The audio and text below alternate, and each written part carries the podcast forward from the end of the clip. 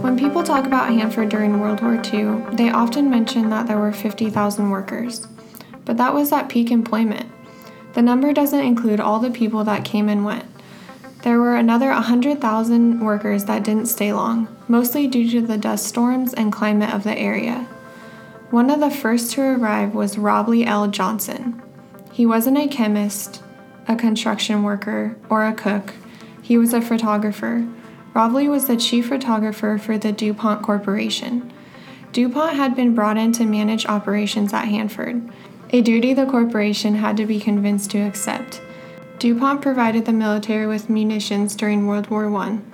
This netted them a large profit and earned them the nickname Merchants of Death. They reluctantly accepted the project with the terms they would only be paid for the cost of the project plus 1. Work at Hanford was top secret and security was tight. Every worker was issued a security badge with their picture on it, a picture Robley L. Johnson took. He eventually took 145,000 photos for ID badges. But that wasn't all he did. As chief photographer, Robley was given Q clearance, which was the highest clearance and gave him access to almost every place on the site. He would take photographs of daily operations, but also accidents involving locomotives or automobiles, stabbings, suicides, and even murders. Robley later said his assignment at Hanford was the time of his life.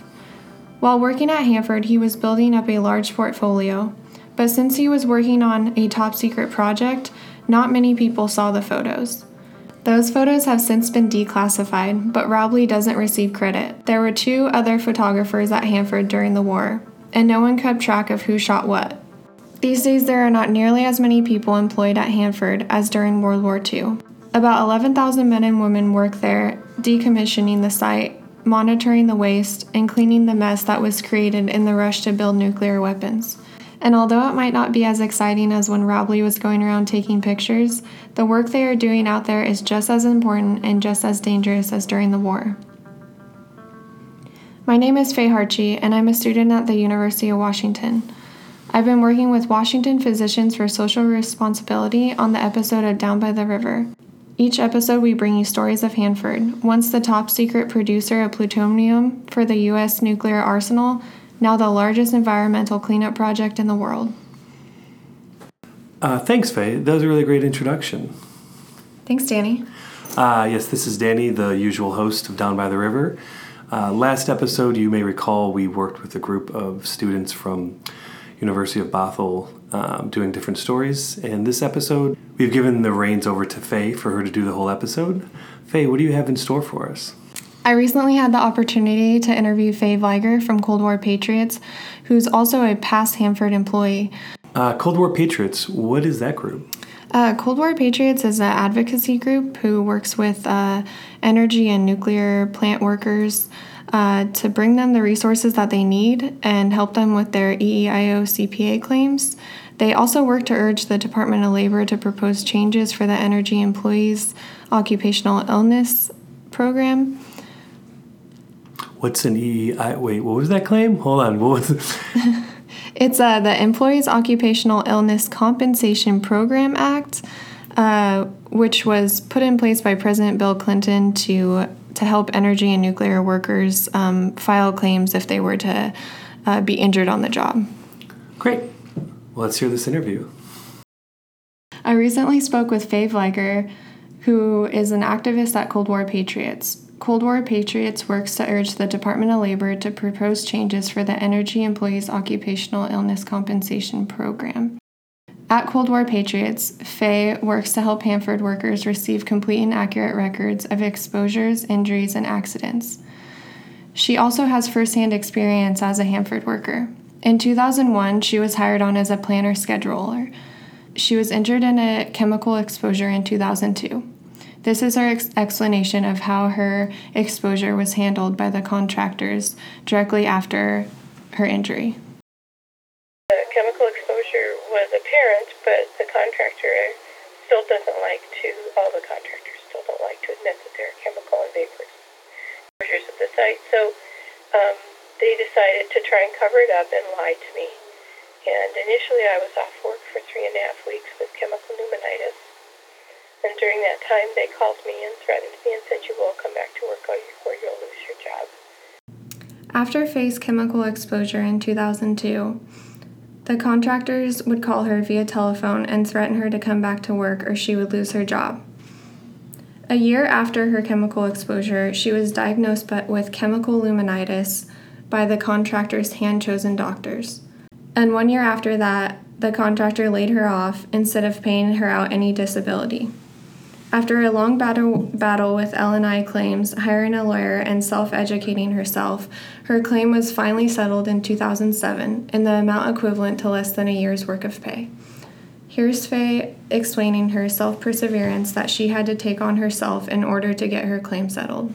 On a uh, late night dial up connection on AOL, um, I started reading the Washington regulations for L&I and um, I taught myself how to read uh, medical journals, particularly about lung uh, diseases and lung conditions, and and fought the contractor um, for my L&I claim. Fortunately for Faye, she knew some in and outs of how the L&I claims works, and she's able to talk about her experience now. But for many of the workers, they signed agreements that they would never talk about their L&I claim again or the experiences they faced during the L&I process. Here is Faye explaining a little bit about that. The dirty little secrets about the state L&I claims at the Hanford site is that if they settle with you, they force a gag order on the workers so they can't talk about their accident or their settlement. So mm-hmm. many times these injuries and accidents don't ever go into the public eye because the workers are afraid that they'll be taken to court and have what benefits they did get taken away. During the claims process, things for Faye got downright bizarre. At one point during my L&I claim, um, one of the people from the contractor, CH2M Hill, said he'd never met me. He didn't know who I was and that I never worked at the site. And um, that was really interesting because he personally had given me an award. According to Faye, one of the biggest challenges at Hanford Cleanup Site is that the workers are not aware of the resources available to them. Part of the reason for that, my opinion, is that the contractors have this aura or an illusion of safety at these sites. And they don't want workers to know that there's this coverage for catastrophic illnesses that's there, and the federal government set it up because the DOE sites inherently do not properly care for the workers' safety and do not properly monitor the workers for toxic and radiation exposures. You're actually having to prove preponderance of evidence to someone who is not an expert looking at your file, and they have sole control to say yes or no over things they have nothing, they know nothing about.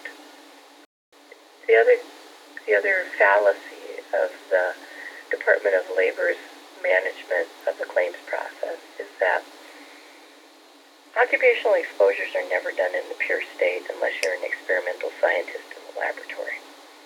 So most toxins are in a mixture.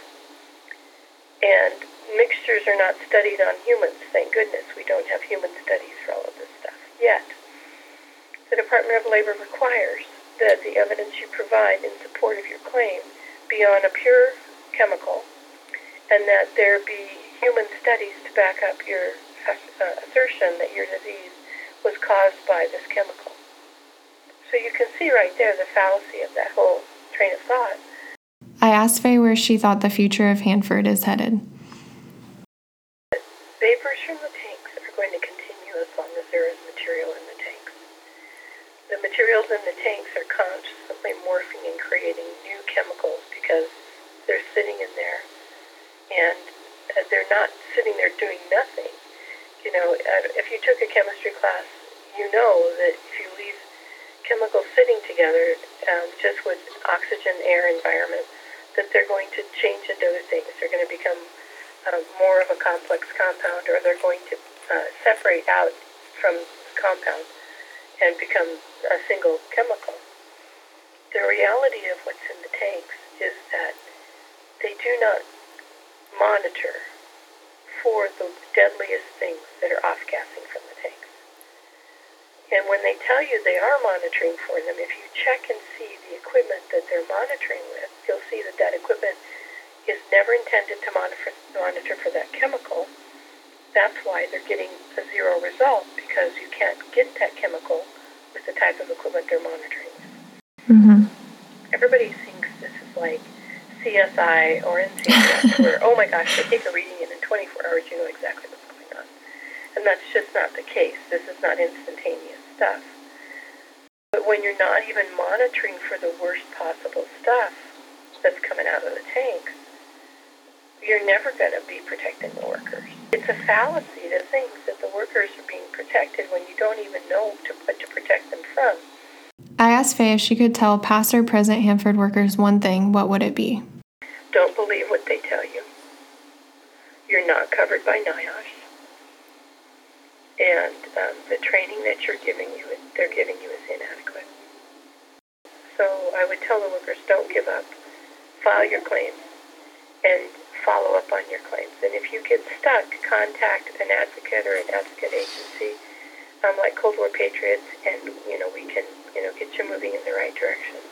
Because no one should have to suffer with these diseases, and no one's family should have to deal with this um, for their sick loved one. They should be able to get the help they need without having all of these hurdles placed in front of them. I asked Faye if she had any final remarks about Hanford and what she is currently working on now with Cold War Patriots. I, I would like to point out that um, the advocates across the United States lobbied um, hard for this law to exist. They also um, lobbied very hard for the program to. Times the advocates um, have gotten Congress involved. And there were three reports of various aspects of this program done at the, the government's expense um, that they did nothing with the results. And so in December of 2014, after many years again of telling Congress that their best intentions were not being followed by the Department of Labor, um, there was a bill passed to create a, uh, the Advisory Board on Toxic Substances and Worker Health. Department of Labor um, hemmed and hawed and um, monkeyed around with the selection process for over a year. And finally, the board was selected in February and March of this year and um, seated. Um, and our first meeting was a few weeks ago at the end of April in Washington, D.C. And there are 15 board members.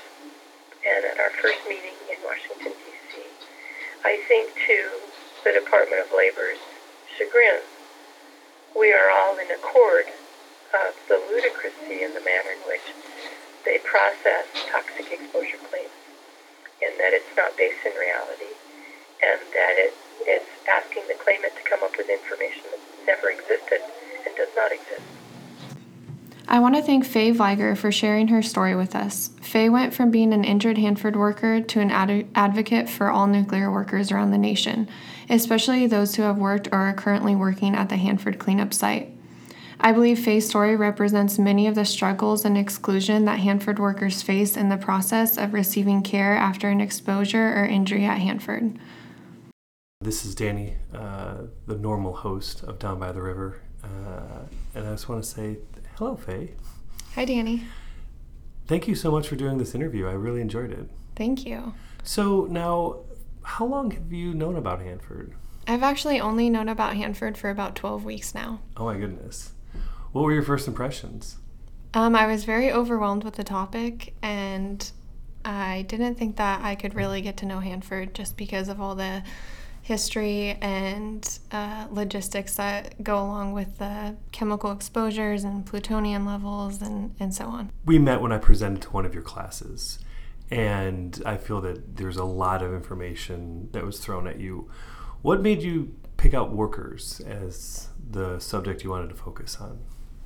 I think that it was the one thing at Hanford that I could actually relate to. Um, I come from a working class family, and I could definitely see myself or my family being in the same situation that some of these workers have been or are right now, and uh, you know, not know what to do. And how overwhelming that could be.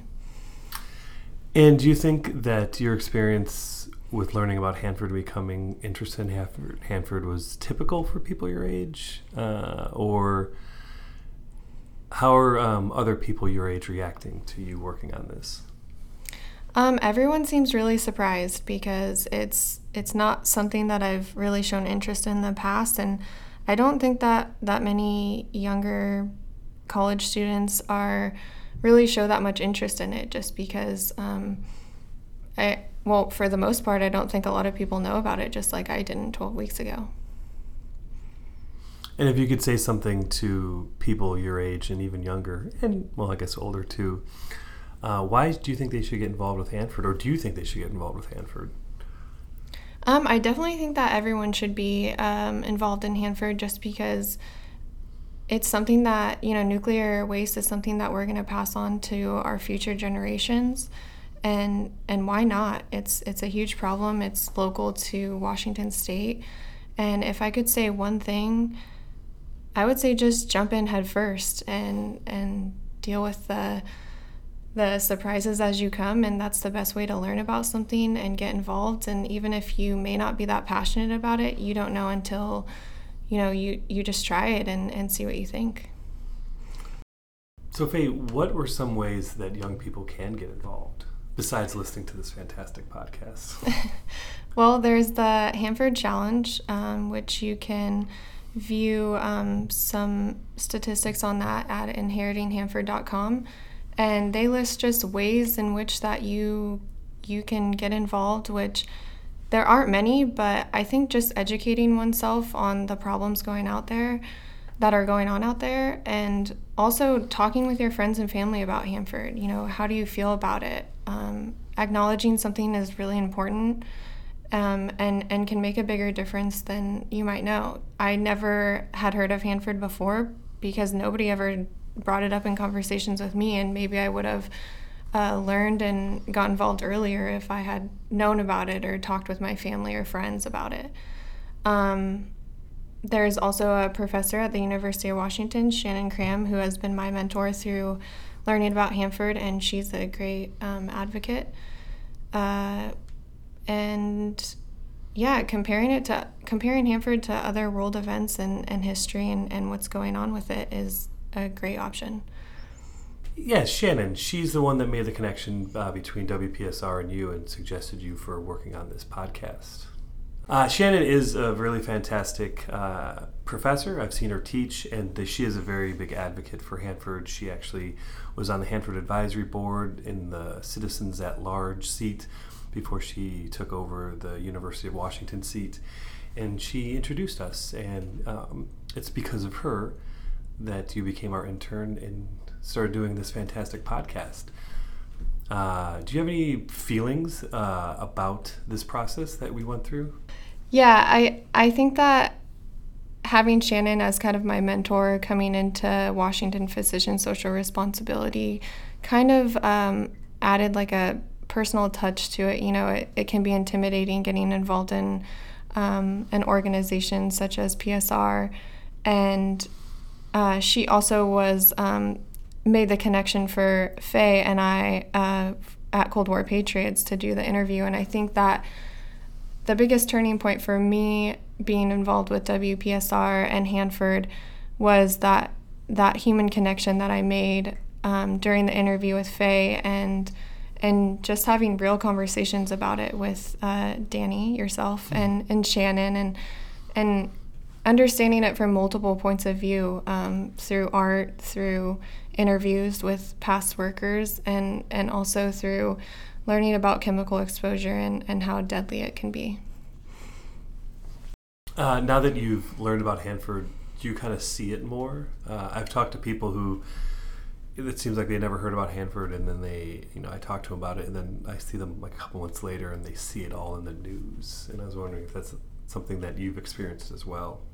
Yeah, I've mostly heard more about it just through bringing it up through, you know, close friends. Actually, one of my really close friends uh, had the opportunity to work out at Hanford, and he um, he he didn't accept the job, but it's just funny how so many people close to you may have a connection with Hanford that you never knew about before actually being involved in it or, or just talking about it in, in small small conversations over dinner or you know beers or anything.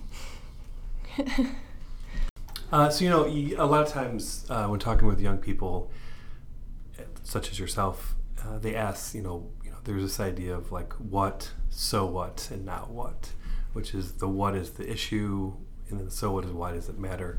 And then the now what is like well what are you going to do about it? So i feel that we've covered the what and the so what with you but now it gets to the now what. Yeah so while while while going through the process of learning about hanford i think it it was very overwhelming because it's kind of like you have so many questions like who who's going to be held accountable? What are you going to do? And and you kind of want to start out like big like changing this forever and you're going to be the person who makes this huge impact and and that's just not the reality of it. I mean it's a very slow process and um, i have learned that uh, you know just writing about things can can make such a difference as well and um, i recently uh, wrote my own op-ed about hanford and and possible student involvement um, for college level students who who want to get involved and, and maybe saying, why should I? Why would I get involved with Hanford? Do you have that op ed on you? I do. Oh my goodness. Will you read it for us? Yes. Oh, great. The Hanford nuclear site has once again been making headlines in the last couple months. Although Hanford is the largest cleanup project in the world, some students in Washington state don't even know it exists. There is no doubt that uh, the ongoing complications at the site are drawing attention, but why is the Hanford issues not drawing more attention among, among students? As a student at the University of Washington, climate change and the future of Earth's atmosphere are major topics of interest. We live in a world made up of fossil fuel gases, emissions, and nuclear waste. Or should I say, we made a world full of these things. And now we have limited abilities to stop them from damaging Earth. I asked a room full of students at the University of Washington Bothell campus how many people have heard about Hanford. Roughly half of the class raised their hand. After a short presentation, questions were swarming through the audience. Hanford cleanup site is estimated to last until 2060. Most people think of the Hanford cleanup site as a project where only scientists or chemists hold a place of importance. Hanford Challenge, a local public interest group, and members of the Hanford Advisory Board say anyone can weigh in on the cleanup of Hanford by contacting elected officials, sharing your input, and reacting to news stories by writing letters. The Hanford nuclear site is the most contaminated facility in North America, storing two thirds of the nation's high level nuclear waste. One major concern is that the workers of Hanford pose critical endangerment. As quickly as we would like the tank farms to be emptied, the workers at Hanford should not compromise their health. Currently, the tanks holding plutonium and other chemicals are over 40 years old and leaking. I spoke with Faye Vlieger, a past Hanford worker who was exposed to chemical vapors in the early 2000s. She says the contractors at the Hanford cleanup site have a false sense of safety in what it means when asked what the main concerns Hanford workers face. Nuclear waste is something we have created, inherited, and something we will pass on to our future generations. No one can say they, they do not hold a place in the progress of nuclear cleanup. We can all play a part. It doesn't matter if you're majoring or majored in chemistry, liberal arts, history, or wherever your passion lies. There is a place for you in nuclear cleanup awareness.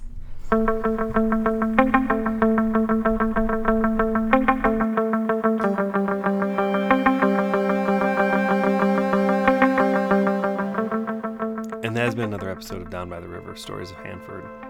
If you want to listen to previous episodes of this podcast, go to WPSR.org and click on the Nuclear Legacies tab.